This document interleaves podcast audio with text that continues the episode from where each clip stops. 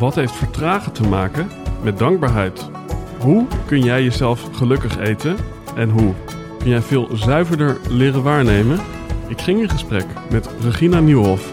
Mijn naam is Eddie Boom en dit is de Helden en Hordes podcast.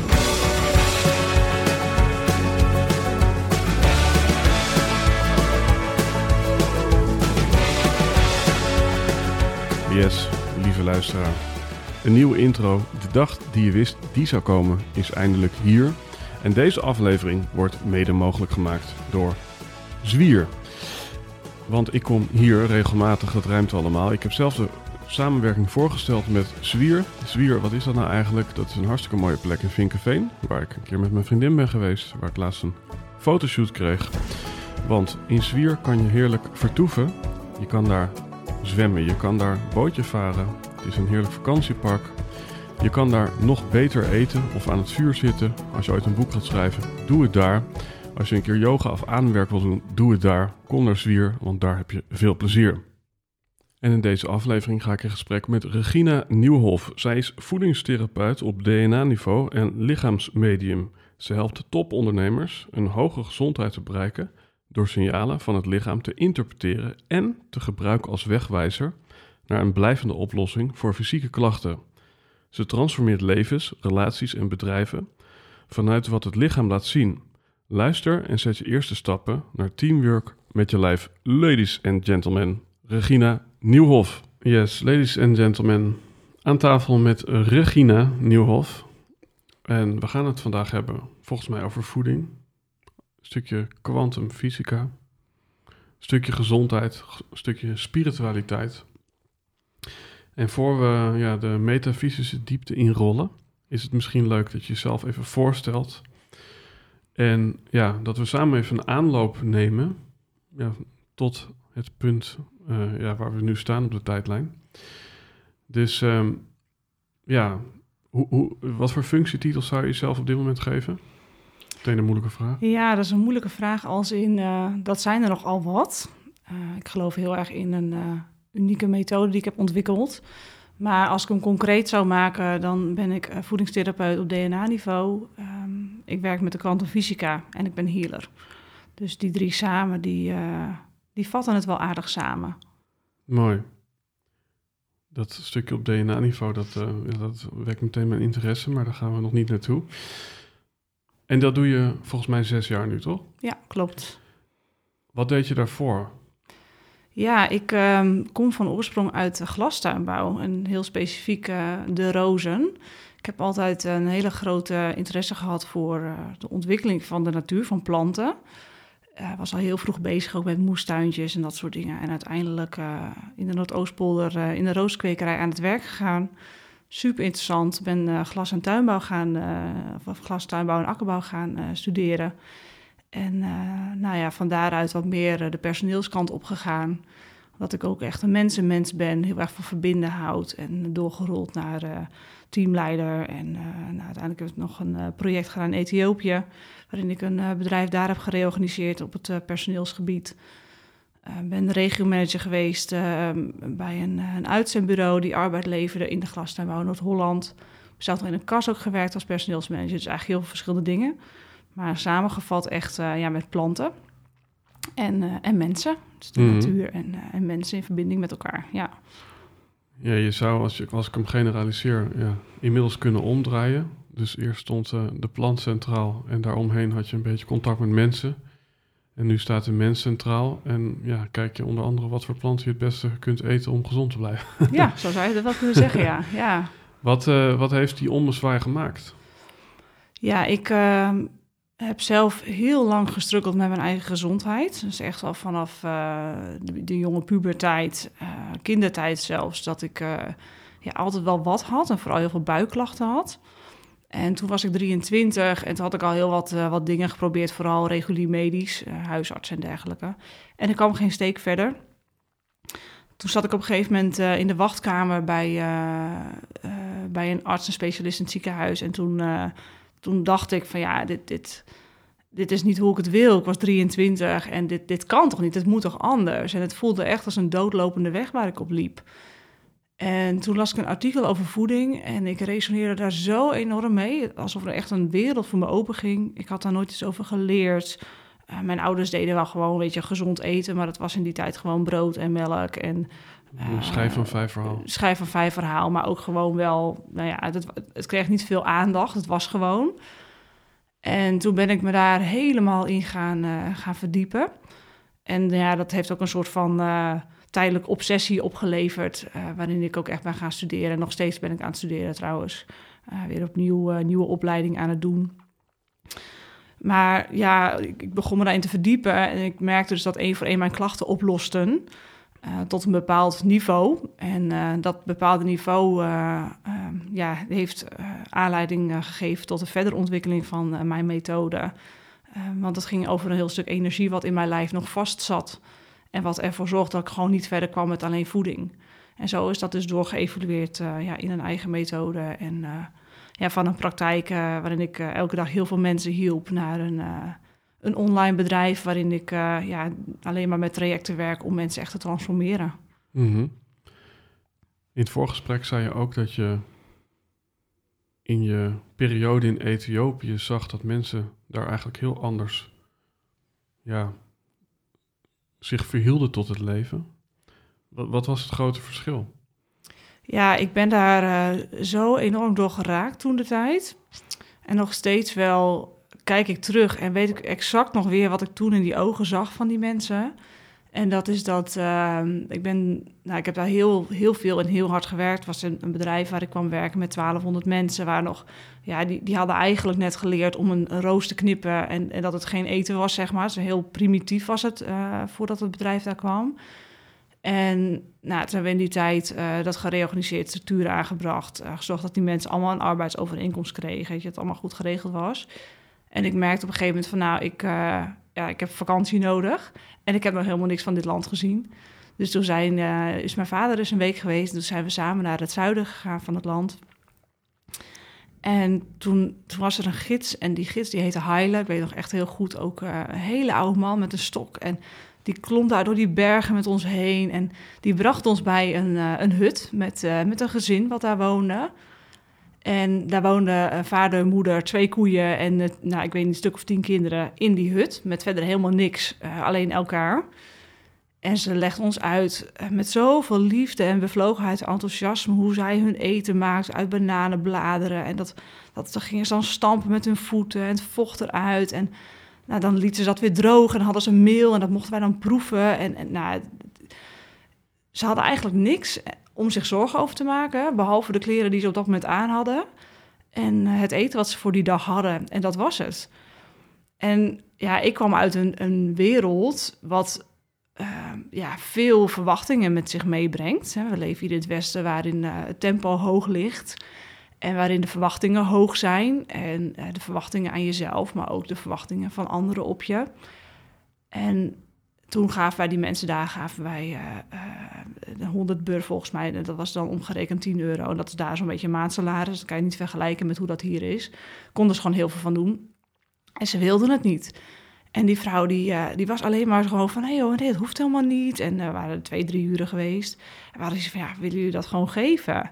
Dus die gids die legde dat zo uit. Van, hè, voor deze mensen is dat niet veel geld. Ze komen ergens anders vandaan. En uh, nou, toch ontvangen. Maar ook gewoon heel erg, um, ja, dank u God. En heel gelovig, heel religieus.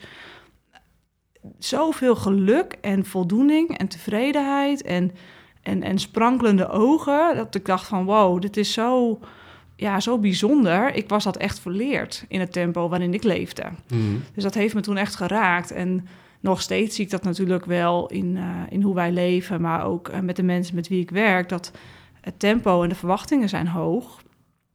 En uh, ja, dat vraagt nog wel eens wat van onze, van onze gezondheid. Mm. En ik denk dat we daar veel meer leiderschap over mogen gaan nemen.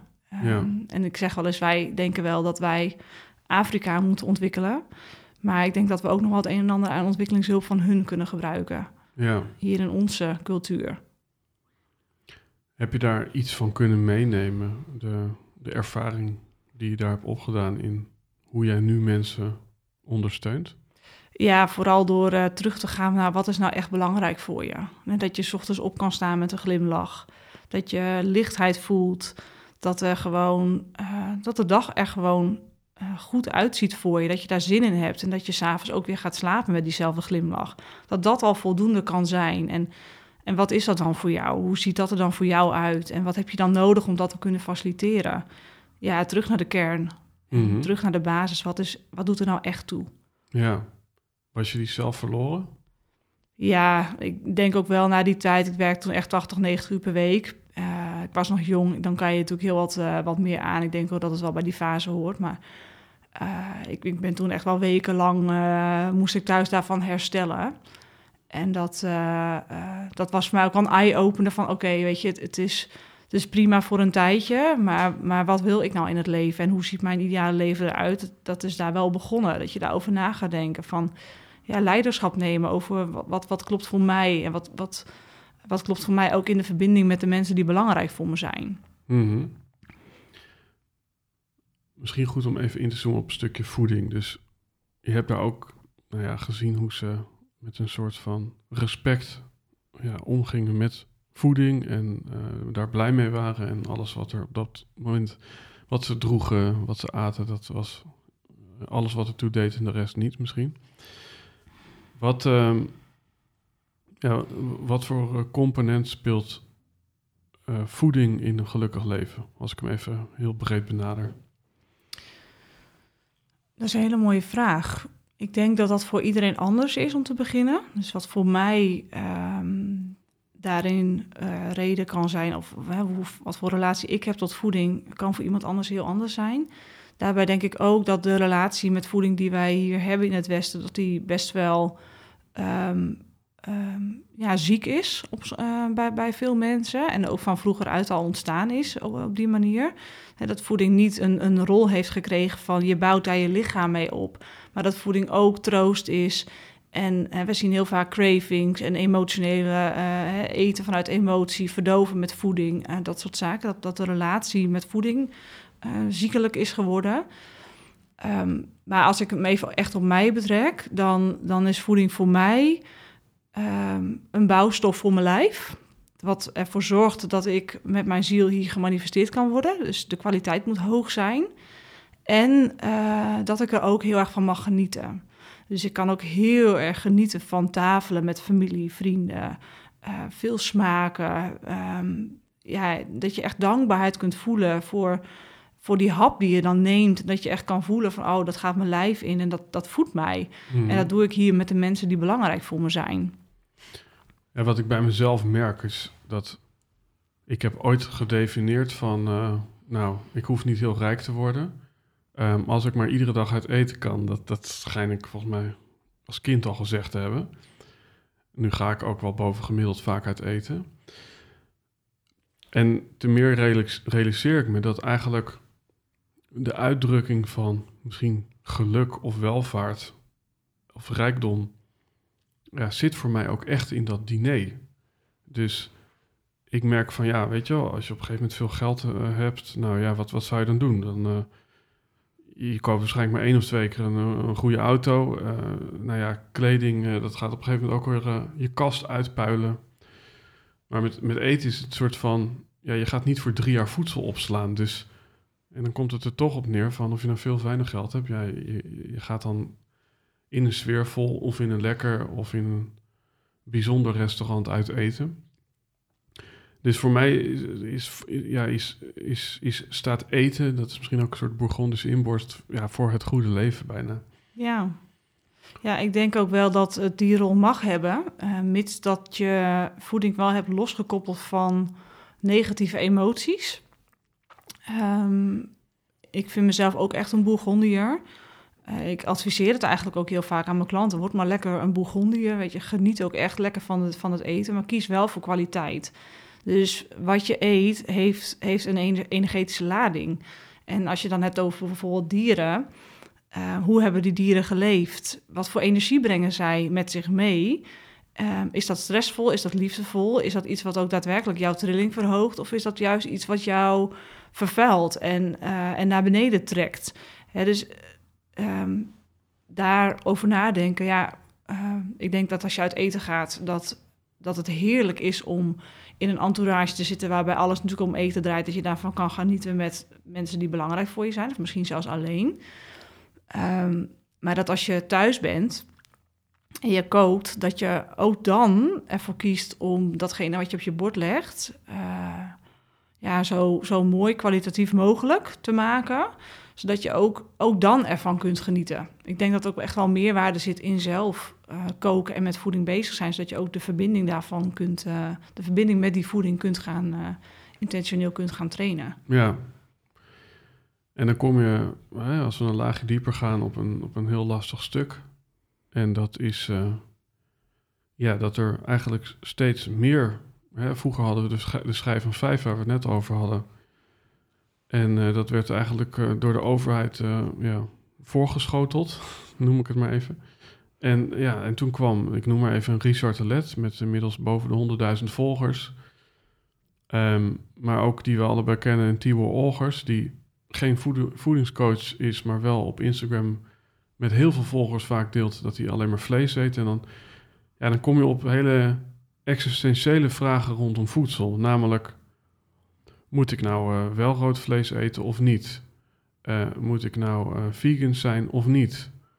Is het ontbijt nou de meest belangrijke maaltijd? Of is het qua intermittent fasting de meest verstorende maaltijd? Of, of de minst logische maaltijd? Dat, dat ik in dat spreekwoord beland van the more I know, know, the more I know I don't know anything. Dus, mm. dus, dus hoe, ja, wat is jouw kompas in het landschap van voedsel? Ja, ik heb natuurlijk ontzettend veel opleidingen gedaan vanuit verschillende visies op voeding. En um, wat ik heb geleerd en ook uh, zie bij mijn uh, cliënten en wat ik ook tegen de luisteraar echt, echt aanraad, is uh, leer je eigen lichaam kennen. Dus verbind je opnieuw met jouw lichaam en, en laat je niet leiden door kennis. deels wel, hè, dus neem de kennis in je op, maar laat je er niet door leiden. Maar leer echt voelen wat heeft mijn lichaam nodig op dit moment?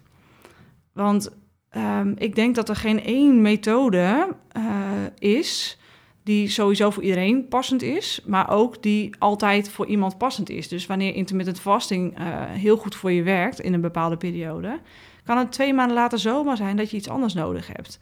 En ik geloof heel erg in samenwerken met je lichaam. Dus ook echt leren luisteren, maar ook de ruimte pakken om in je lijf te zitten en te voelen. En vanuit die verbinding naar boven te halen.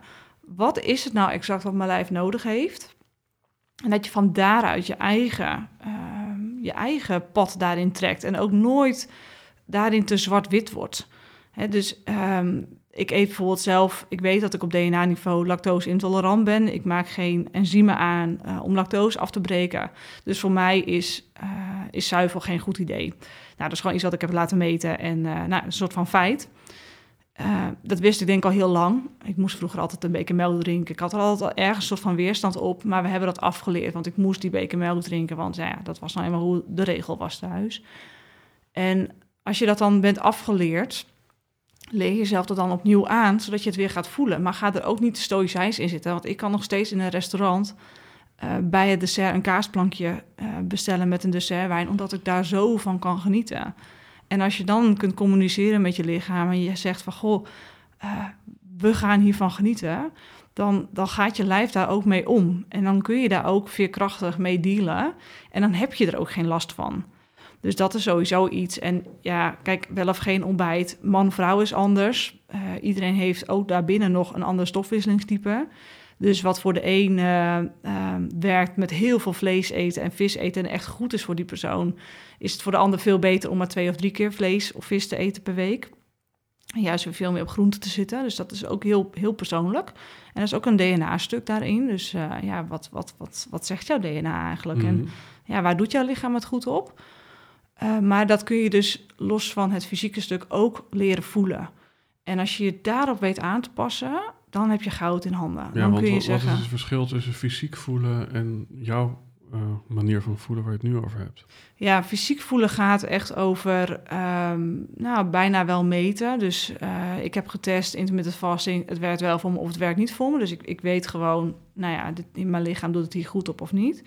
Eh, maar ook bijvoorbeeld DNA-testen. Ik werk ook wel met DNA-testen om erachter te komen van nou, hoe zit het eigenlijk met cafeïne? Is dat nou wel of niet goed voor je? Kijk, als je daar al mee geboren bent, dan weet je gewoon. Uh, en het is niet goed voor je. Nou, daar heb je, dat is gewoon een aandachtspunt voor je. Dus dat is het fysieke stuk. Maar er is ook altijd gewoon een energetisch stuk. Voeding heeft ook bijvoorbeeld een thermische waarde. En dan kom je wat meer ook in de Chinese voedingsleer terecht, in de Ayurvedische visies. Dat um, als jij bijvoorbeeld yoghurt eet, wat heel verkoelend is, terwijl jij, jouw immuunsysteem al onder druk staat, ja, dan, dan geeft je lichaam ergens al een weerstand aan. Dat, dat moet. Hè. Het, het, kan niet anders dan dat er iets in jou is van, ja, die yoghurt, Ehm, ik voel weerstand, maar ik heb geleerd in dat boekje of van X, Y, Z uh, dat, ik, dat yoghurt goed voor me is en beter voor me is dan een boterhamsot, dus ik ga yoghurt eten. Dan overschrijf je dus dat gevoel. En, en dat is wel een verschil um, tussen weten wat goed voor je is vanuit bepaalde uh, kennis en vanuit bepaalde ervaring die je hebt opgedaan. En op dat moment inzoomen en voelen, oké, maar mijn lijf vindt nu dit wel of niet een goed idee. En dan heb je het ook over trilling. En voeding heeft trilling, alle voeding heeft trilling. En uh, ja, en daar resoneer je wel mee of daar resoneer je niet mee op dat moment. Mhm. En dat gaat ook heel erg dus over de verbinding met je lijf herstellen en dat je dat weer kunt voelen. Ja, en dat je dat weer kan voelen, dat, hè, waar, waar ik dan nou, tegenaan loop, is nou, eh, los van eigenlijk alle metingen, waar ik als hypochonder uh, altijd een beetje voor onder de tafel ga zitten. Maar het, ja, het, het, het, het, het, het, voelen of het waarnemen van hey, hoe reageert mijn lijf erop, dat is vaak, ja, vind ik heel complex. Dus bij wijze van spreken, nou, ik test wat vis met mij doet. Nou, dan is het volgens mij al zo van hey, dat moet je een paar weken doen. Anders dan kan je nog niet echt constateren misschien. En vervolgens is het ook nog zo, ja, wacht eens even. Ehm, ik heb nu deze en deze resultaten, maar wat ik uh, misschien ook had moeten opschrijven, is dat ik iedere ochtend heb ontbeten met roze koeken. En, en dat maakt het voor mij soms heel moeilijk om te weten hoe mijn lichaam erop reageert. Heb je daar nog een soort handvatten in voor misschien de luisteraar zelfs? Ja, om, om, om, om, om zuiverder te leren waarnemen. Ja, zeker. Uh, wat ik zie is dat um, we denken soms dat we snappen wat ons lichaam zegt. Dus wat jij nu beschrijft, van moet eigenlijk een paar weken testen om het te kunnen, kunnen waarnemen, te kunnen voelen. Maar het gaat eigenlijk veel meer over het nu. En het gaat veel meer over, ehm, heb je daar nu wel of geen zin in? En dan niet vanuit je hoofd, maar vanuit, vanuit je buik. En dat je kunt zeggen van, oh, ik heb nu echt zin in vis. Of nee, weet je, vis, oh, hou op. Uh, ik, moet het niet, ik moet er niet aan denken. En, en, en daartussen zit natuurlijk een spectrum van, van intuïtief voelen, wat wel of niet voor je werkt op dat moment. Maar er zit nog een, een laagje dieper onder. Want um, pas wanneer je fysiek in balans bent, dus wanneer tekorten zijn opgelost, pas dan kun je dat ook echt goed gaan voelen. Omdat je lichaam ook nog allerlei mechanismes heeft om jou te verleiden tot manieren om uh, balans te herstellen. En dat kan verwarrend zijn. Dus hè, die roze koeken bijvoorbeeld, heel goed voorbeeld, suiker, kan voor het lichaam een, een. Je kunt dan denken, ik heb daar zin in, want ja, weet je, mijn lijf vraagt erom, dus ik moet dat maar gaan nemen. Maar in feite ben je dan, uh, van nature is je lichaam niet gericht op ik wil roze koeken. Maar het is wel iets wat snel verteert, terwijl vis veel moeilijker verteert. En als jouw lichaam al in een lage energiestaat zit mhm. en weinig energie heeft om te verteren en misschien zelfs ook eiwittekorten heeft en dus geen enzymen genoeg heeft om überhaupt vis te verteren, ja, dan kun je ook al met 1-0 achterstand uh, het ook niet goed voelen. Dan is suiker de enige logische weg. En dat geldt ook voor als je bijvoorbeeld heel erg in een dopamine staat leeft, dus altijd in de actie en um, heel weinig met het lijf doet en altijd in je hoofd zit, dan krijg je op een gegeven moment tekort op, hersen, op hersenniveau, op hersencelniveau. Daar ga je ook zin in suiker krijgen. Ja, dat vertroebelt natuurlijk wel die waarneming. Dus het gaat ook heel erg over uh, het vinden van die balans. Dus dat je echt kunt voelen, nou, ik kan nu gewoon constateren. Ik voel me gezond, want ik sta s ochtends op met een glimlach. Ik ga s'avonds naar bed met een glimlach. Um, ik kan elke dag naar het toilet. Ehm, ik voel me fit gedurende de dag. Ik heb geen energiedipjes. Uh, ik heb geen rare fysieke klachten. En, en dat is het moment dat je kunt zeggen: ja, nu kan ik echt gaan samenwerken met dat lijf om dat in stand te houden. En dat is natuurlijk wel een proces voordat je daar bent. Ja, want hoe krijg je die basis dan op orde? Ja, dat is, uh, um, dat, daar heb je een stuk kennis voor nodig, zelfs ook een stuk discipline. Dus wat ik net beschrijf is eigenlijk een heleboel vrouwelijke energie. Maar voordat je daar echt kunt zijn, um, uh, zul je wel eerst moeten kijken: oké, wat voor tekorten heb ik dan nu? En um, ja, er zijn natuurlijk heel veel ortomoleculair of epifysiologisch of KPNI-therapeuten die dat bij je kunnen meten en uh, dat met je kunnen oplossen. Uh, maar ook daarbij vind ik altijd wel, hou wel zelf leiderschap. Want het is wel jouw lichaam.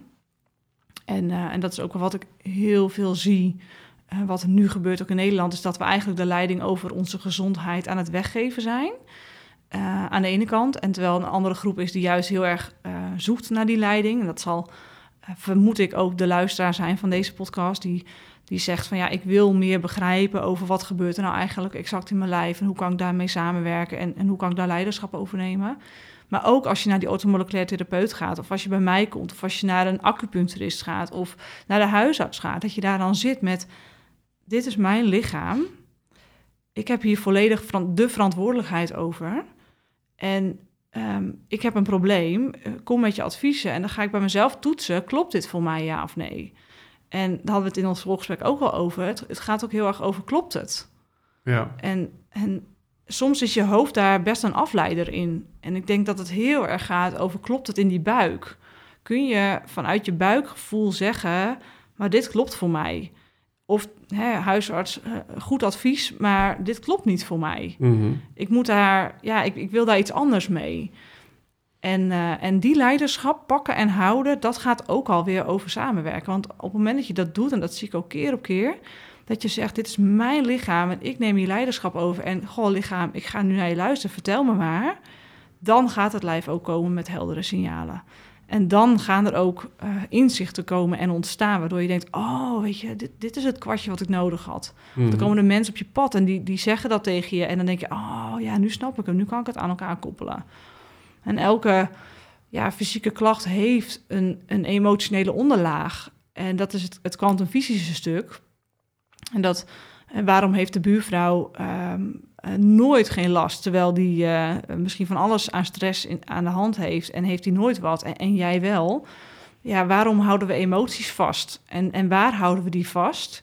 Dat is bepalend uiteindelijk of er wel of niet uh, problemen gaan ontstaan. Ja. Vanuit fysieke tekorten.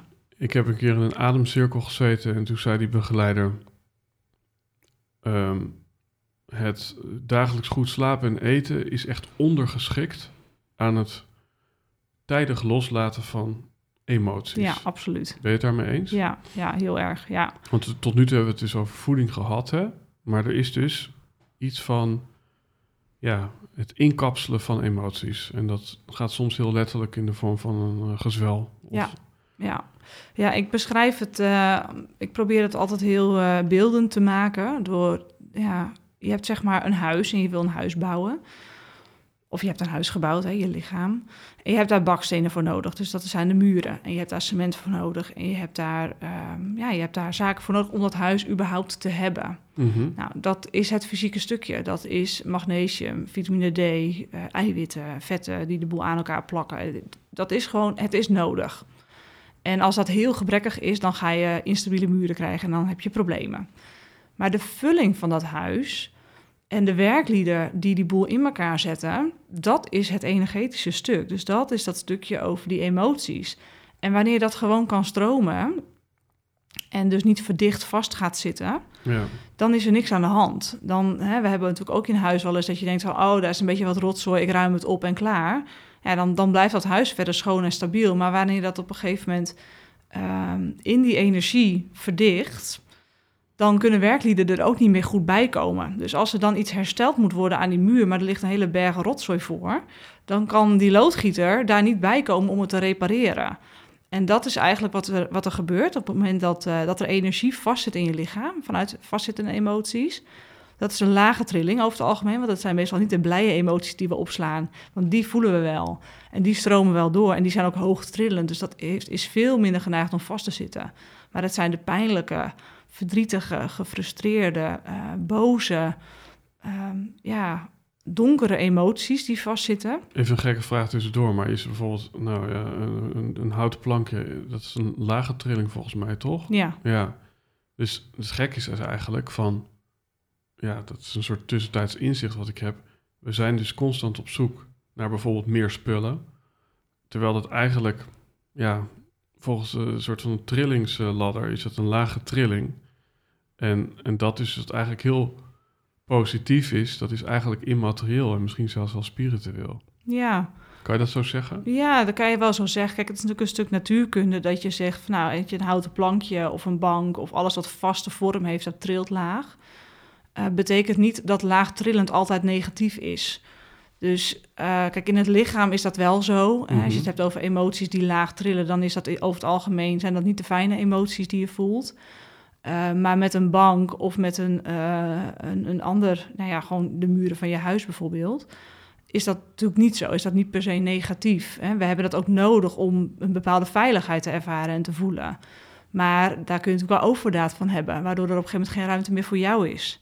En als je dan weer trekt naar het lichaam, dan uh, wanneer er heel veel verdichte energie in je lijf zit, en ik zie dat dan ook heel vaak in de buikzone, en ik kan het ook ervaren waarnemen bij, uh, bij de mensen met wie ik werk, dat die buikzone vaak geblokkeerd zit, dat daar pijn zit en onveiligheid zit, ja, dan pas jij er niet meer bij. Dus als ik het dan heb over um, voelen vanuit je buik, maar als jij niet in die buik erbij past en je staat van een afstandje te kijken naar jezelf, dan heb je geen idee waar ik het over heb. En dan is het dus eerst zaak om op te ruimen in huis, in, in je lichaam, zodat jij er weer bij past en ook echt weer kunt gaan, gaan ervaren. En in mijn beleving is het ook zo dat op het moment dat je, dat je hebt opgeruimd in je lijf en je zit weer helemaal in dat lijf, dat je sensaties en zintuigelijke ervaringen uh, en intuïtieve ervaringen krijgt, uh, spirituele ervaringen, maar ook fysieke ervaringen krijgt, waarvan je denkt, wow, um, er gaat een soort van wereld voor me open. En het stond er altijd al voor mijn neus, maar ik kon er gewoon niet bij. Ja. En het is echt heel bijzonder hoe dat, wat er dan gebeurt. Hè? Dan ja, en dan kom je ook bij de cursus uit die zegt van... Uh, dit boek leert je niet wat liefde is, maar haalt wel alles weg wat er nog tussen staat. Ja, ja, ja, precies. En, en onze zuiverste staat is liefde. En onze zuiverste staat is lichtheid. Ik vond het ook wel mooi wat je zei over die soort van bouwvakkers... die dan, nou ja, met jouw magnesium en alles cement moeten maken. Maar op het moment dat die bouwvakkers inderdaad uh, slecht geslapen hebben, dan uh, kan je zelfs met het beste cement kan je nog een hele fragiele muur maken. Ja, ja. En, en dat, dat is denk ik wel een, denk ik een goede uitleg om te laten zien van als je emotioneel instabiel bent of uh, dat het emotioneel niet stroomt, ja, dan dat is volgens mij ook het voorbeeld van stress. Dus je kan bij wijze van spreken vloeibare goud uh, naar binnen gieten in de vorm van een grapefruit of een avocado. Maar als jij helemaal stijf staat, ja, dan komt het er gewoon als water aan de achterkant weer uit. En dan worden die stoffen waarschijnlijk slecht opgenomen. Ja, het is, nou, het, is, het is zo met stress. Uh, het is echt een sluipmoordenaar sowieso. Um, maar het is ook nog eens zo dat je kan niet aaneten tegen stress. En ik, ik weet dat nog heel goed uit de tijd, uh, uh, nou ja, de babytijd van mijn kinderen. Dat je je weet gewoon, s'nachts eruit, um, borstvoeding geven. Uh, dat kost je gewoon, dat kost heel veel grondstoffen bij mij. Dus ook fysiek, je, geeft gewoon... Ik ben op een gegeven moment mijn eigen bindweefsel was ik aan het afbreken. Kon ik dus ook echt zien. En, en dat je gewoon merkt van, wow, weet je, ik moet echt eiwitten gaan eten. Want ik heb gewoon tekort, ik geef het allemaal weg. Je kan, er, je kan er bijna niet tegenaan eten, ook met magnesium. Je, je bent gewoon hoe dan ook moe overdag. Omdat je gewoon die nachten... Er wordt er zoveel van je gevraagd. Je, je, kan daar, je kan daar suppletie voor slikken, maar je kan daar niet tegenaan eten. Is niet te doen. En dan heb je het over een stukje een, een tijdelijke babyperiode. Maar het is dan ook nog zo dat, dat stress is niet altijd even duidelijk. Dus wanneer wij het hebben over stress, dan denken we vaak aan... ja, ik heb het druk en een volle agenda... en of is niet iets lekker in mijn relatie... of ik heb geldzorgen. Dat is ook allemaal stress, dat is waar. En in feite kun je, daar, kun je daar iets mee, dat kun je oplossen... Maar we hebben ook nog heel veel verstopte stress in ons lichaam zitten. En de mensen met wie ik werk, als je dan ziet hoeveel spanning daar vrijkomt als wij echt gaan releasen. En als je dan uh, ja, echt dat lichaam gaat helpen om spanning los te laten, wat er dan vrijkomt. Het is, het is echt heel bizar wat er dan gebeurt, maar ook hoe je je dan daarna kan voelen. Mm -hmm. En dat is dan energetische stress. En dan heb je ook nog te maken met um, dat het lichaam, doordat er tekorten zijn, eh, ook stress ervaart. Dus stel dat jij uh, ja, uit staat te drogen, ook al drink je veel water, maar je hebt een mineralentekort en je kunt dat water niet vasthouden, dan zit je in een soort van uitdroogsituatie. Dat is voor je lichaam heel stressvol. Of als jij uh, nog stressvoller bloedsuikerproblemen hebt, instabiele bloedsuikerspiegel, en dat komt door bijvoorbeeld voeding of ook weer door stress, wat er dan, wat er dan speelt um, is niet normaal hoe je lichaam is totaal in paniek dan. Mhm. Jij niet, maar je lichaam wel. En al die stress, dat wordt dus verzameld in een soort van emmertje. En uh, ja, dat ondermijnt vooral je niet-vitale functies. Uh, denk aan je schildklier, denk aan uh, nou, je spieren. Dus niet per se, ja, het is, wel belangrijk, maar heel vaak zie je dan ook dat, dat, dat, dat je dan opstaat met spierpijnen en gewrichtspijnen en dat soort dingen. Wordt allemaal een soort van afgebroken om die stress ergens maar op te gaan lossen. Zodat die lever, het hart en je hersenen gewoon kan blijven functioneren. En daar gaat alles wel naartoe. Dus het is soms best wel, uh, best ook wel zoeken. Uh, en dat erken ik ook. En ik, ik zie dat ook echt wel zo van en hoe je gezondheid bereikt en wat daarvoor nodig is, dat is gelaagd. En um, door het echt zelf te leren begrijpen, dat proces heel bewust aan te gaan, echt te leren samenwerken met je lichaam van, vanaf het begin tot later, zeg maar dat je dat echt als skill gaat ontwikkelen, dan heb je goud in handen. Want dan kun je zeggen, ik word echt veerkrachtig in een wereld die woelig is. Onze wereld, de maatschappij, die is woelig, er gebeurt veel ja, daarin blijven staan. Ehm, daarvoor zul je moeten zorgen dat je gezond bent. Uh, en wat daarvoor nodig is, is dat je heel erg verbonden bent met jezelf en met je lichaam. Zodat uh, als het stormt, uh, zodat je dan niet omwaait. Ja. Het grappige is, je communiceert met je lichaam, dus dan ben je zelf je lichaam niet. als we het eventjes... Hè, er is dus iets, een entiteit of iets in jou wat dus luistert of communiceert met dat lijf. En um, ja, ik kan me voorstellen dat, je daarmee dus een soort van afstand neemt van dat lijf. En dat op zichzelf kan al geruststellend zijn, want dan zie je al, hé, hey, en omdat ik met dat lijf communiceer, ben ik het lijf dus ook niet. Dus hoef ik me ook minder zorgen te maken. Ja, dat is ook zeker zo. En uh, ja, we zijn uh, enerzijds, uh, ja, is weer een, misschien een mooi beeld hoe ik het zie, is dat, dat je als, uh, als persoon. Uh, dat zou je kunnen vergelijken met een, uh, een corporate bedrijf. En dat je dan op de bovenste verdieping een mooie vergadertafel hebt. En daar zitten dan vier mensen aan. En die zijn aan het vergaderen over hoe moet het. En dan heb je um, aan die tafel aan de kop zit de CEO. En wat mij betreft is dat je ziel, dat ben jij, dat is, dat is je eigen ik-centrum. Um, maar daar zit ook een lichaam. En er zit ook een emotieleven en er zit ook een, een mind. En die hebben allemaal een mening en die willen allemaal inbreng hebben. En dat zijn hele goede adviseurs. Maar uiteindelijk ben je wel zelf de CEO en de beslisser in dat verhaal. En wat ik zie is dat, dat soms, uh, of de mind, heel vaak de mind, uh, de beslisser is geworden in het leven. Dus dan ben je uit verbinding met jezelf geraakt. En dan is die, zit die mind in één keer aan het hoofd van de tafel. Of um, het lichaam, dus dat het lichaam uh, uh, totaal niet gezien wordt en dus heel hard gaat roepen. En dat die het stuur overneemt en iets minder vaak uh, de emoties. Dat, dat speelt wel, maar vaak is dat al vrij acuut. En, en willen we daar wat mee? die, is wat, wat, wat, ja, die is wat subtieler, wat zachter in energie, wat, wat, wat ondergeschikter. Maar die mind kan heel hard roepen. En als je je realiseert dat uiteindelijk um, ja, je ziel of je eigen ik, of wat het dan ook maar voor jou is, het stuur is. En dat die onlosmakelijk is verbonden met dat lichaam, met die mind, met die emoties. Maar dat ze jou niet definiëren. Dus je hebt ze, maar je bent ze niet. Dan kun je vele malen meer uh, controle eigenlijk uitoefenen uh, op die, die drie facetten van wie jij bent of van, van wie, hè, met wie je verbonden bent. Eh, maar je kunt ook niet zonder ze. Mhm. Dus je zult ook de relatie moeten behouden. Hè? Zonder lichaam ben je niks meer. Hè? Dan ben je nog een ziel. Ja, het is ook wel metaforisch mooi. Bedoel, het is natuurlijk ja, in, in de afgelopen twintig jaar ja, steeds algemeen geaccepteerder geworden om te breken met je partner op het moment dat het niet goed gaat. Of op het moment dat je elkaar even niet kunt vinden. Vroeger bleef je dan bij elkaar. De vraag is of dat dan zo gezond was, want dan onderdrukte je misschien ook allerlei behoeftes. Maar wat jij nu zegt is, ja, je kunt wel het uitmaken met je lijf, dus, dus breken met je lichaam. Maar dan, dan zal je zelf ook uh, in ieder geval in het aardse leven uh, niet meer voort bestaan. Nee, nee dan, dan ben je niks meer. En ik vind het altijd wel heel bijzonder um, als je iemand ziet die overleden is, dus een overleden lichaam. Um, dan, dan kun je ook letterlijk zien, en als je dat zo ook kunt zien, dat het echt een lege huls is geworden.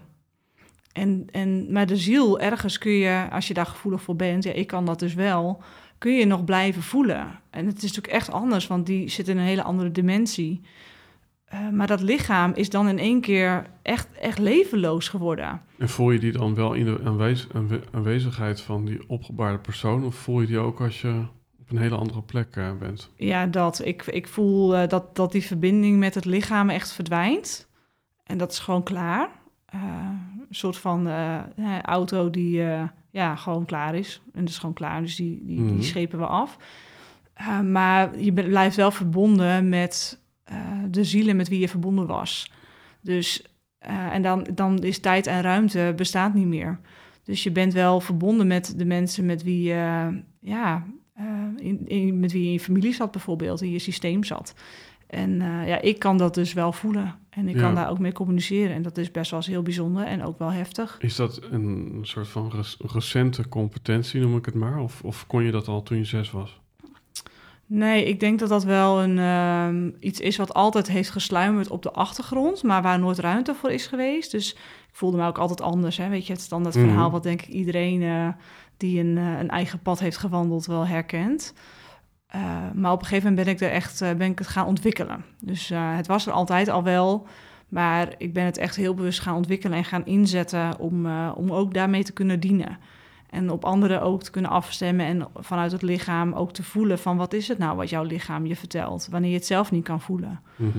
Ehm, maar ook wel, daarbij hoort ook dat je gewoon energie kan waarnemen die, uh, die niet zichtbaar is en niet, uh, niet direct voor je neus staat, zeg maar. En dat, mhm. eh, dat, dat is best wel heel mooi. Het geeft een heel stuk meer verdieping, denk ik, aan het leven. En ook aan moeilijke situaties geeft het wel verlichting. Uh, en tegelijkertijd is het ook wel ingewikkeld in een wereld waarin het niet per se heel erg geaccepteerd of begrepen wordt. Ja, we hebben het net gehad over voedsel, we hebben het gehad over emoties. Ja, allemaal op zo'n manier, ja, dat, hoe jij dat dan zegt, dat je met een glimlach kan opstaan uh, en, uh, kan gaan slapen gaan. Zijn er nog andere hele benoemenswaardige componenten? Hè? Ik bedoel, we weten natuurlijk allemaal dat bijvoorbeeld slaap of sport, dat zijn ook allemaal belangrijke dingen. Maar, maar is er iets wat jij eh, ja, vanuit jouw vakgebied heel graag nog naar voren wil halen, naast het stukje emoties en voeding? Ja, um, dat is een mooie vraag, want het, uh, gezondheid is heel breed, heel dynamisch. Maar ik denk dat het ook heel erg gaat over, uh, ben je op dit moment de juiste weg aan het lopen? Of ben je te veel aan het luisteren naar een van die anderen die aan tafel zitten? En daarmee bedoel ik is dat je lichaam geeft signalen. Altijd. Elke fysieke klacht is een signaal. En dat signaal, dat, daar, daar moet je iets mee. Dus voor de luisteraar ook. Ik zeg altijd als een van de eerste dingen... Ehm, wat zijn je fysieke klachten? En als je dan metaforisch gaat kijken... wat, wat, wat kunnen die dan jou vertellen? En als je het dan hebt over uh, maagklachten bijvoorbeeld, er zit heel veel wijsheid al in onze cultuur. En wat, uh, waar zit je mee in je maag? Of uh, als je merkt dat je heel veel last van huidproblemen hebt, en dat kan je heel vaak linken aan ontgiftingsklachten en prikkelbaarheid en dergelijke. Ja, wat heb je dan op je leven? Weet je, wat, wat sla je op aan boosheid? En heel vaak merk ik dat als je hem dan op metaniveau bekijkt, um, dat die opgeslagen emoties naar boven komen drijven, zodat jij daar wat mee gaat doen, zodat je ook weer op het juiste pad gaat lopen. Mhm. Het pad wat voor jou bedoeld is. En de weerstand die we hebben om dat helemaal te omarmen, dat, dat ondermijnt een heleboel, uh, uh, ja, dat ondermijnt je gezondheid en je energiestroom in je lichaam. Wat maakt wat jou betreft dat, dat het zo lastig is om je eigen pad te bewandelen? Hè? Want we hebben dan herinneringen nodig, zoals de alchemist, Ehm, ja, hoe vaak quotes niet geliked worden met uh, I did it my way. En weet je wel, dus wij moeten bijna dagelijks herinnerd worden aan...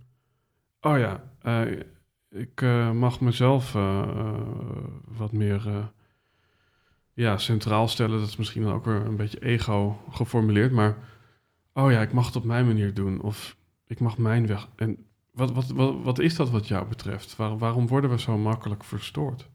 Ja, ik eh, denk dat als wij eh, even helemaal terug gaan kijken in de geschiedenis van, eh, van Nederland of van de wereld, maar in dit geval even Nederland. En je gaat kijken naar ehm, het systeem waarin onze ouders zijn opgegroeid. Is dat een systeem van, van, van hun ouders die uit een Tweede Wereldoorlog vandaan zijn gekomen? Waarbij overleving, ehm, door je aan te passen aan de omstandigheden, de nummer één vaardigheid was die nodig was. En daarbij was het echt gewoon een kwestie van overleven. Dus emoties hebben daar weinig ruimte gehad. En ook jezelf ontwikkelen in wat wil jij nu eigenlijk, heeft daar nul ruimte in kunnen hebben. Want je was alleen maar bezig met, we moeten nu overleven en we moeten nu zorgen dat, dat we veilig blijven. Ja, En eh, onze ouders zijn daarbij, daarin opgegroeid. Nou, toen kreeg je natuurlijk in de jaren zeventig heel erg de hippiebeweging. En de mensen die tegendraads hele andere dingen gingen doen om, eh, om die vrijheid te gaan onderzoeken. Ja, je ziet ook gewoon collectief dat de trilling van de aarde heel erg aan het verhogen is. Ja, en daarin mee krijg je dus dat die behoefte ook is gegroeid. Die zoektocht naar de eigen, wat wil ik nu eigenlijk? Plus, er is nu ruimte voor. Dus daar waar wij als, als kinderen ehm, ehm, zijn tegengehouden of afgeremd zijn... en doe maar normaal, doe je al gek genoeg... eh, weet je, eh, niet te rijk worden, want dan ga je naar je schoenen lopen. Weet je, er was echt zo'n zo'n zo'n cultuur van doe maar normaal... Ehm, dat we daar door die verhoogde trilling nu met z'n allen van aan het vrijbreken zijn. En dat is ook echt een ingewikkelde zoektocht. Want in dat vrijbreken kom je onherroepelijk emoties tegen die in jouw lijf vastzitten, maar die ook in jouw systeem vastzitten. En wat ik zie is dat, ehm, dat, dat wanneer je daarmee aan de slag gaat, dat je vaak ook echt die familiepatronen aan mag gaan kijken. ja, ja. En dat je daarmee ook een, een, in een familielijn de taak hebt, de functie hebt, om dat te stoppen bij jou, zodat je het niet doorgeeft aan je kinderen. Mhm. En dat zie je natuurlijk nu ook wel heel erg ontstaan in, in opvoedingszienswijze. We willen onze kinderen veel meer vrijheid geven. We willen onze kinderen veel meer meegeven dat zij mogen bepalen. En dat zij mogen zeggen wie ben ik dan en hoe wil ik dan mezelf neerzetten in de wereld. En ja, dat heeft er ook gewoon mee te maken dat, dat wij heel erg de behoefte voelen om, om eigenlijk extreem de andere kant op iets anders mee te geven in die familielijn. Mijn broertje, die, eh, die dit eh, overigens eh, edit, deze, deze video voor de videokijkers. Ehm, ik zeg broertje, ik, ik ga vanaf nu broer zeggen, dus dan weet je dat. Dat is als je dan Hoe toch is hij? Nou ja, hij is vijf jaar jonger dan ik, maar dan is hij 31. Ja. Dat is, ja, de- als je dan toch over systemisch hebt, dan, dan klopt het denk ik niet om, nou ja, hè, eh, om, om, om een volwassen persoon Leeftijd is maar relatief uiteindelijk, hè? Ook dat, maar ehm, hij komt net uit Suriname met zijn vriendin. Eh, zijn vriendin heeft daar familie. En ook roots, met een mooi woord. En ja, zij, zij hebben daar ja, recent weer ervaren van... Het gaat daar helemaal eh, ja, om, om, om de commune. Hè? Dus, dus alles gaat ook een beetje om... Nou, dit is bijna, bijna omgekeerd aan het ja, individualistische wat we hier soms zien. En met name ook op social media van ikke ikke. Dus hoe verhoudt wat jou betreft het volgen van je eigen pad zich tot het ja, egocentrische ik doe het op mijn manier en de rest kan stikken. Want ja, is er ook een manier om je eigen purpose te volgen waarin, waarin je eigenlijk dus ook de grootste bijdrage levert aan het collectief en aan je medemens? Ja, dat is een mooie. Ik denk daar ook wel veel over na. Ik denk dat wij eh, zeker niet bedoeld zijn om individualistisch eh, te leven. En dat is natuurlijk ook een grote stressor van heel veel eh, vaders, moeders, gezinnen. Dat we het allemaal maar alleen moeten doen. En dat, eh, maar ook, ook ouderen, hè, die eh, eh, ja, toch wel doordat er twee verdieners moeten zijn, niet meer een plek hebben bij kinderen en verzorgd kunnen worden. En dus ergens ja, door, extern eh, verzorgd moeten worden wanneer je ouder wordt. Dat is een hele andere situatie natuurlijk dan, dan in stammen is. Maar ik denk dat je binnen een stam, ehm, ook heel erg, sowieso, je kunt je stam creëren. Dus het hoeft niet per se de familieafkomst te zijn. Dus je kunt een nieuwe stam creëren. Uh, maar dat je daarbinnen um, heel synergetisch uh, de mensen of de verdelingen aantrekt, waarbinnen er ruimte is voor ieders eigen pad en eigen ontwikkeling. En dat je daar, ik denk dat respect daar een hele belangrijke basisvoorwaarde uh, voor is. Dat, dat het niet is van zo moet het en dat is het. Dus, dus dominantie in een, in een bepaalde mate. Maar dat er echt ruimte en respect is voor ieders visie. En als je hem dan even trekt gewoon naar onze cultuur, hoe die hier is, is het, het ikken ook heel erg over, ja, maar dit is de waarheid en dit is hoe ik het zie. En wanneer jij dan iets anders vindt, dan hebben we daar een discussie over. En dat is vaak niet een, een hele, um, um, ja, hoe zeg ik dat goed? Bevorderlijke. Liefdevolle, respectvolle. Ja, mm -hmm. het gaat meer over wie heeft er gelijk. Terwijl ik denk, daar gaat het niet over. Het gaat over wat kan ik van jou leren? Wat kun je van mij leren? En wat willen we niet van elkaar leren? En dat het allemaal oké okay mag zijn. ja. ja. ja. die voel ik wel. Ik, uh, ik had recent ook zo'n gesprek waarin ik geraakt werd. En uh, ik raakte die ander ook. En, maar uiteindelijk was het van oké, okay, nou uh, ja, wat een hoop takeaways. Ja. Weet je wel, kunnen we wat mee? Ja, dat lukt natuurlijk alleen maar als degene die tegenover jou staat ook uh, een bepaald niveau van zelfreflectie heeft. En, uh, en ik denk dat dat wel iets is wat we nu aan het verliezen zijn. Uh, zelfreflectie, dat het heel erg ook gaat over het wijzen naar de ander. En als we het ergens niet mee eens zijn, dan, dan kijken we altijd naar... ja, maar het moet anders en jij moet het anders doen... en de politiek moet het anders doen en dit is niet goed en dat is niet goed. Terwijl ik denk dat de weg is... Um, wat wordt er in mij geraakt? En hoe kan ik mij anders verhouden tot de situatie? Of hoe kan ik een andere situatie gaan creëren? Of een andere situatie gaan vinden waarin ik wel tot mijn recht kom. Dus Ja. dat je verbinding mag gaan zoeken met situaties waarin, eh, ja, waarin jij op dezelfde golflengte zit, maar wa- waarin je ook gerespecteerd wordt binnen jouw grenzen. Ja, want je zegt net zelfreflectie zijn we een beetje aan het verliezen. Tegelijkertijd, als ik mijn generatie vergelijk met die van mijn ouders... eh, en eh, als mijn moeder luistert, zo bedoel ik het ook weer niet. Maar ja, wij zijn veel introspectiever. Dus wij kijken veel vaker bij onszelf naar binnen. En dat is misschien ook weer een niche binnen, ja, binnen de hele, eh, ja, noem het maar mi- millennial generatie. Maar laten we het zo zeggen, de mensen waar ik mee omring... en ook met name de mensen die ik in deze podcast ontvang... ja, die, die zijn echt wel bovengemiddeld in staat om hun eigen stukken en gedragingen te zien binnen een dynamiek met de ander. Dus in hoeverre, ja, hoe, hoe zie jij dat? Zie jij ons als, eh, ja, te veel eh, projecterend of dat we juist de beweging maken naar ons eigen aandeel steeds meer zien? Nou, ik denk sowieso dat dat een perfect voorbeeld is van een situatie creëren waarin jij tot je recht komt. Dus dat je nieuwe situaties gaat opzoeken waarin je wel ehm, eh, ja, eh, met dezelfde mensen omringt die dat dus hebben. Ehm, ik denk dat wat ik bedoel ook met we zijn het aan het verliezen, dat er een heel groot deel is, ook van de jongere generatie die misschien weer na ons komt, die ehm, ja, daar niet zozeer mee bezig is. Die veel meer bezig is met, ehm, met de ander en wat doe jij niet goed. Dus dat, dat heeft ook wat te maken met dat heel veel natuurlijk nu via social media zo gaat. Het is heel makkelijk ook om, om iemand eh, aan te vallen, kritiek te leveren, het van een afstandje allemaal te bekijken. Ehm, ik denk dat, eh, dat, dat het een kleine groep is binnen de huidige maatschappij die hier nieuwe banen in aan het creëren is. En ik denk wel dat het tractie aan het krijgen is. Ja, Uh, maar ik denk ook dat er een beweging is de andere kant op, die uh, uh, daar juist minder mee bezig is. En ik vind dat wel ook een, een, een spannende kant, moet ik zeggen. ja want, want zie je daarin progressie? Want zo zijn sommige mensen bezig met, uh, nou ja, uh, de, de klassieke man en de klassieke vrouw weer ja, terug in hun, ja, in, in een rol te zetten zoals die misschien uh, heel vroeger was. Terwijl andere groepen die zeggen, joh, uh, laten we alsjeblieft de posters met mannen uh, die jurken dragen wat vaker in de bushokjes hangen.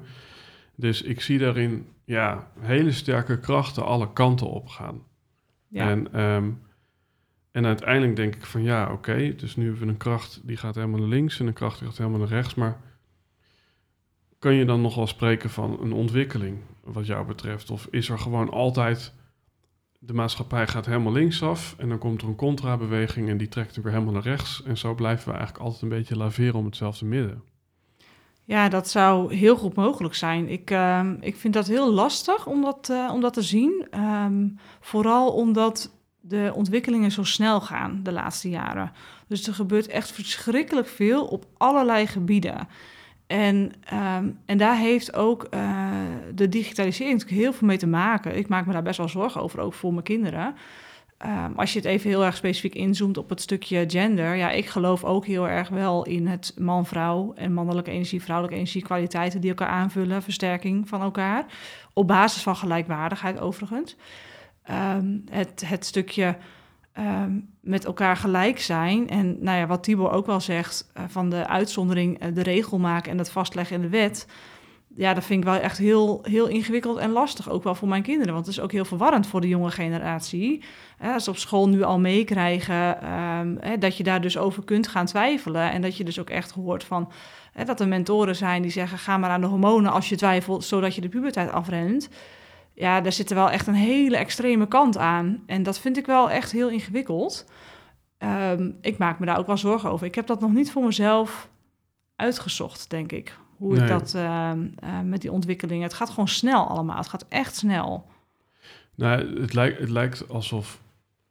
Ja, dat is dan even mijn observatie. Van ik, ik heb soms het idee dat mensen hun autonomie een beetje verliezen. En daar bedoel ik mee van dan komt er een stroming en die zegt vanaf nu uh, komt er een derde toilet en dat doen we zo en zo. En dan moet ik heel erg denken aan die Monty Python sketch. Ik weet niet of je die kent. Um, ik vind dat echt hilarisch. Dan uh, staat Jezus, die opent uh, ja, zijn raam en dan staan er honderd, nou ja, misschien wel honderdduizend, ik weet het niet, maar in ieder geval heel veel mensen die allemaal ja, van Jezus willen horen wat ze moeten doen. Want ja, hij is toch immers de verlosser. En dan zegt Jezus zo: uh, I'm not your guru or your leader. En dan zegt iedereen no. En dan vervolgens: uh, Ja, jullie moeten allemaal voor jezelf denken. En dan zegt het hele volk: Ja, we moeten allemaal voor onszelf denken. En dan zegt: uh, Ja, want jullie hebben allemaal een eigen mening. Dan zegt iedereen: ja, want we hebben allemaal een eigen mening. En dan staat er één op en die zegt: hey, maar ik heb geen eigen mening. Ja. En eigenlijk is die persoon de enige die een eigen mening heeft. Want ja. die kan blijkbaar voor zichzelf denken. Ja. In plaats van dat hij alle adviezen opvolgt die van bovenaf worden opgelegd. En, en dat is eigenlijk de beweging die ik dan zie. Van mensen die de hele tijd verkleven met een nieuwe trend. Ja, ja. Uh, en dat is denk ik ook die, die beweging. Uh, um, eigenlijk vanuit toch weer ook een stukje uh, projectie naar buiten.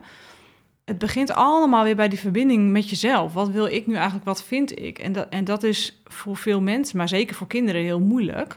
En als je dan al heel erg wordt beïnvloed in allerlei trends en ontwikkelingen. En, en je wil er graag bij horen, want dat is onze natuur. We willen er altijd bij horen, we willen altijd in de groep passen.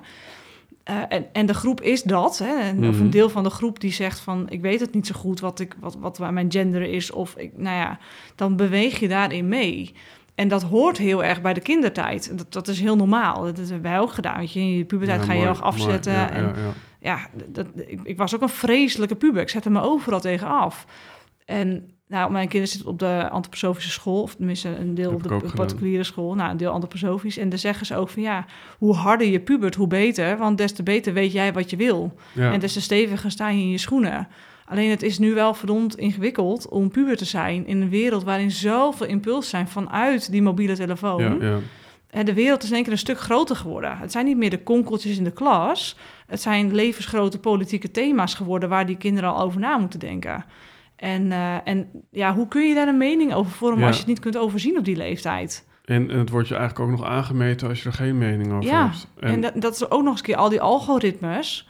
Uh, als je ergens in geïnteresseerd bent of je leest ergens ja. iets over, dan krijg je dat natuurlijk alleen maar meer opgeduwd. Ja, dus, dus daar zit natuurlijk ook een grote paradox van. Het is zogenaamd allemaal... Uh, vroeger had je Nederland 1, 2 en 3. En met TikTok heb je eigenlijk meer zenders dan uh, mensen op aarde, even metaforisch.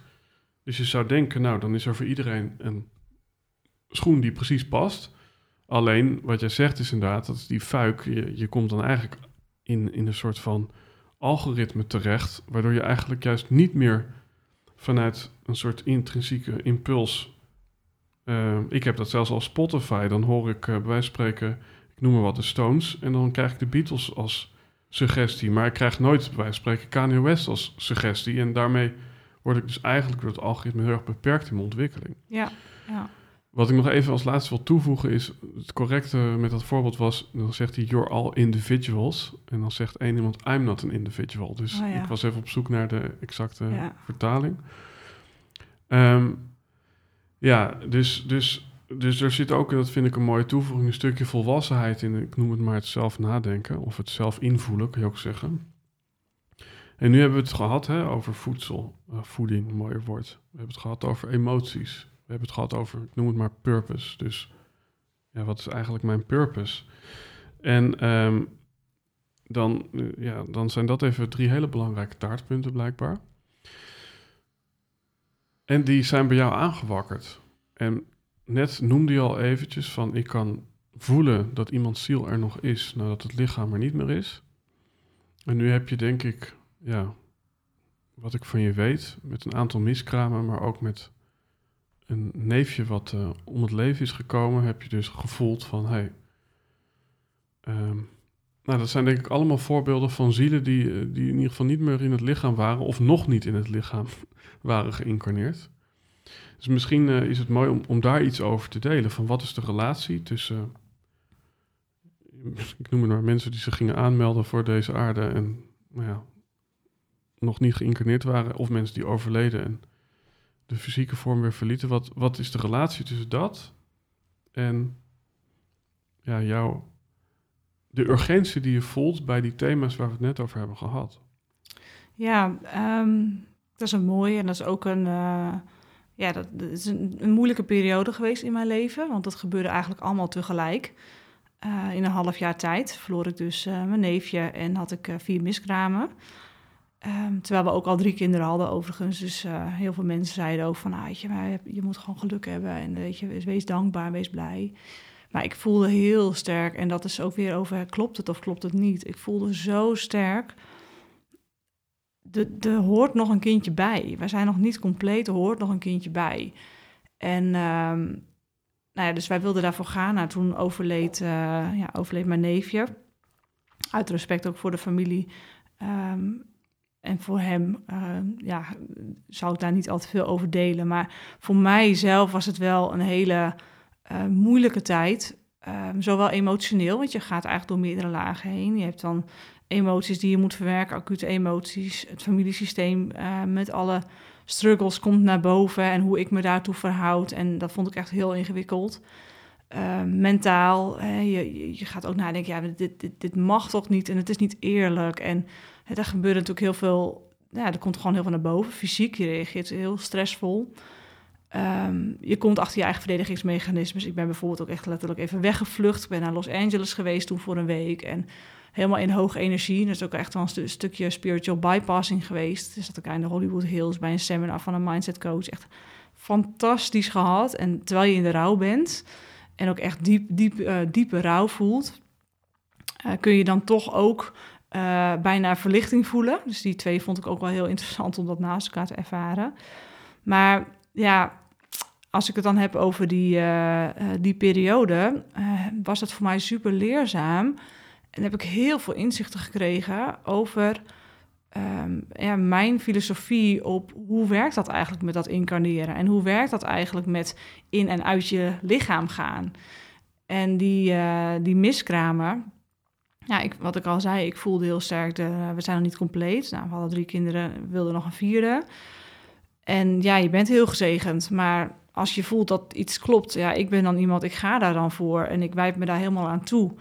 En nou ja, heel, zwanger worden was niet een probleem, maar zwanger blijven dus wel. En het is heel veel eigenlijk die teleurstelling. En elke miskraam ben ik de spirituele kant gaan opzoeken. Dus ben ik heel erg in de uh, energie gaan zitten, ook wel met hulp van uh, uh, het vaste medium waar wij zelf um, als familie, als gezin mee werken.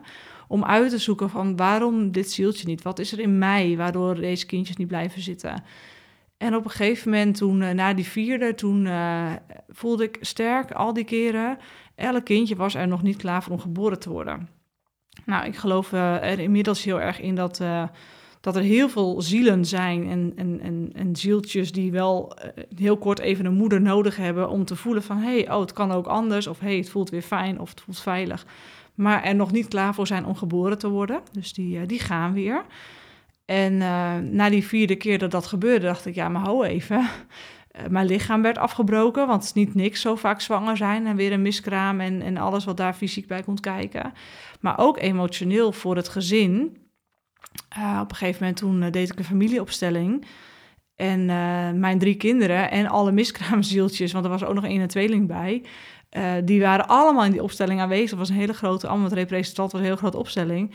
En mijn eigen kinderen, die gewoon natuurlijk er waren, die, die misten mij. Die voelden zich niet in verbinding met mij. Die, die, die hadden zoiets van, waar is mama nou? Die waren me echt letterlijk aan het zoeken.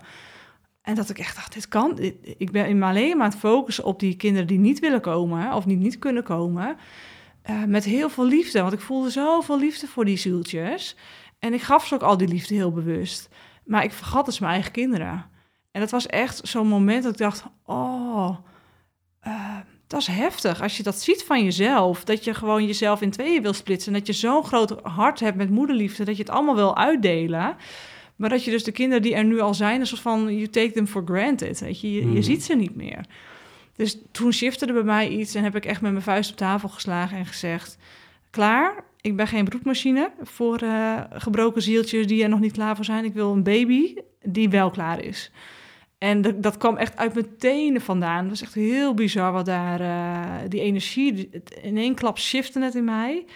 Nou, twee weken later was ik zwanger en uh, toen is Sylvan geboren negen maanden later. En heel zwangerschap nog zorgen gemaakt over... ja, er moet wel iets mis met mij zijn geweest... met die vier miskramen en zo. En hij zal wel niet gezond zijn. Nou, helemaal niks aan de hand natuurlijk. Dus het was een heel spiritueel proces. En heel mooi. En ik had hem in mijn arm en hij is thuis geboren... met uh, de andere kinderen erbij. Dus uh, dat was een hele mooie bevalling ook. En op eigen kracht, weet je, zonder verloskundige die hielp. Gewoon echt... Het was echt een soort van hekkensluiten verhaal. En ik had hem in mijn arm en ik voelde echt, ja nu is het compleet. Wat, wat, is, de, wat is de takeaway van die ervaring? Want het is op zichzelf natuurlijk een, ja, een story worth telling, zeg maar. Maar wat, wat, heb je daar iets uit kunnen concluderen of meenemen? Wat je Ja, ik heb kunnen concluderen dat er een, uh, dat er een, een hoger plan is... Uh, waar je zelf invloed op hebt, uh, maar wat niet maakbaar is. Dus wanneer je denkt, ik ben er klaar voor, ik ben stralend gezond en uh, ik wil uh, graag een kindje. Um, dat het niet alleen maar een biologisch proces is, maar dat het ook zeker een spiritueel proces is. En dat je echt klaar moet zijn om te ontvangen. En als er dan iets is in jou wat daar nog niet klaar voor is, um, ja, dan, uh, dan mag je daar nog wat mee. En dat, dat wordt je ook geleerd. Je kunt daar niet omheen. En mijn grootste takeaway, gewoon wat je kunt doortrekken naar ook andere processen, is dat dat je invloed kunt uitoefenen op je gezondheid. Je kunt er echt aan werken. Maar dat je ook altijd nederig mag blijven en nooit moet denken: ja, ik weet het allemaal wel, ik weet hoe het zit. Altijd nederig, nieuwsgierig moet blijven naar uh, het lichaam, het leven, uh, spiritualiteit.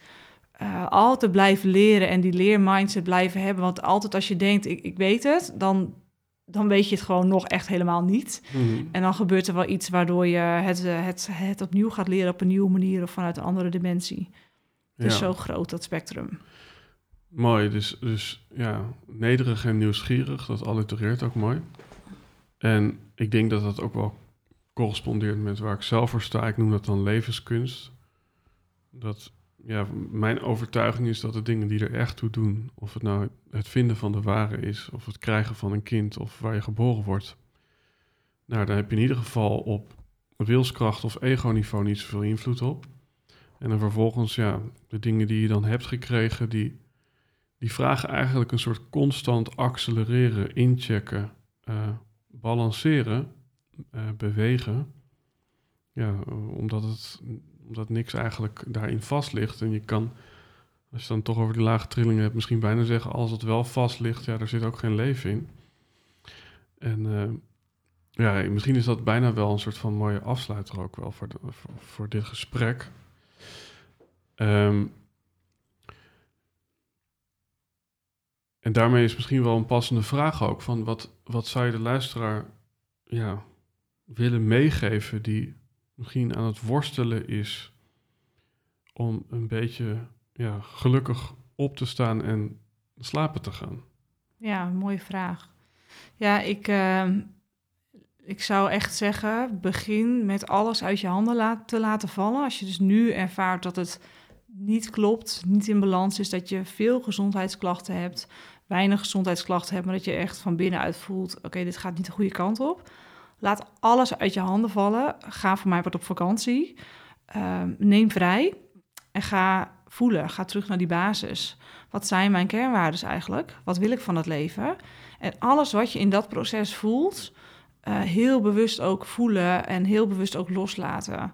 En neem het besluit om je lichaam bloedserieus te nemen en leiderschap te houden over wat er met je gezondheid gaat gebeuren.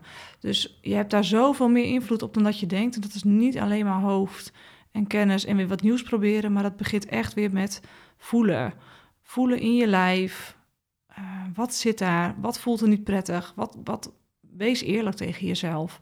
Wees echt integer op wat je voelt.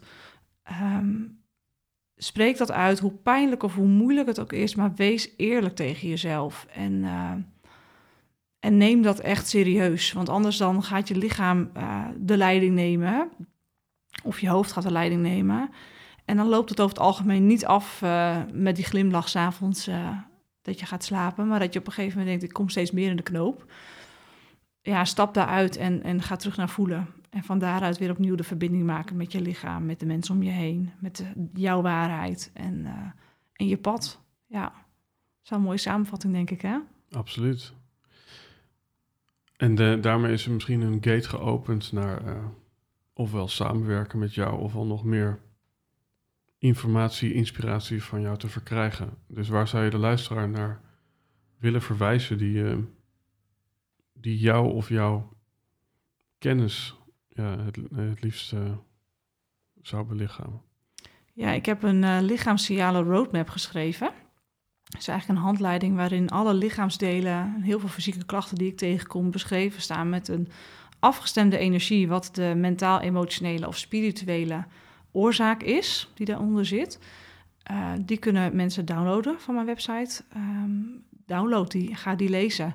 En, en laat die energie maar wakker worden in je lijf, wat zodat is, je er wat mee kan doen. Wat is je domeinnaam? reginanieuwhof.nl Mm -hmm. slash roadmap. Tof, ja, het, het, is wel mooi, want we hebben het ook even over de emotie-encyclopedie gehad van Vera Helleman.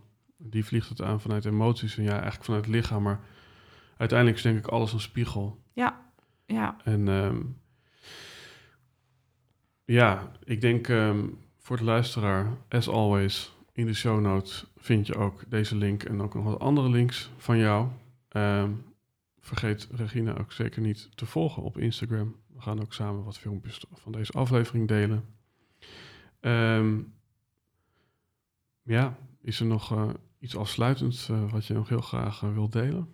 Nou, misschien nog mooi even als aanvulling dat de luisteraar altijd welkom is als je ergens mee struggelt of even een persoonlijk advies wil over wat is nou mijn eerste stap, uh, kom gewoon in de DM op Instagram of uh, LinkedIn. Heel welkom en uh, ik luister graag naar je en help je graag op weg om eerste stappen daarin te zetten in dat proces. Tof. Dan zou ik hem formeel willen afsluiten door te zeggen hashtag helden en hordes op alle mogelijke social media. Als je iets wilt delen over deze aflevering. Uh, vergeet ook niet te abonneren op YouTube, want uh, YouTube uh, hebben we net nog over gehad, is toch wel echt het ding. En het wordt allemaal steeds mooier en leuker.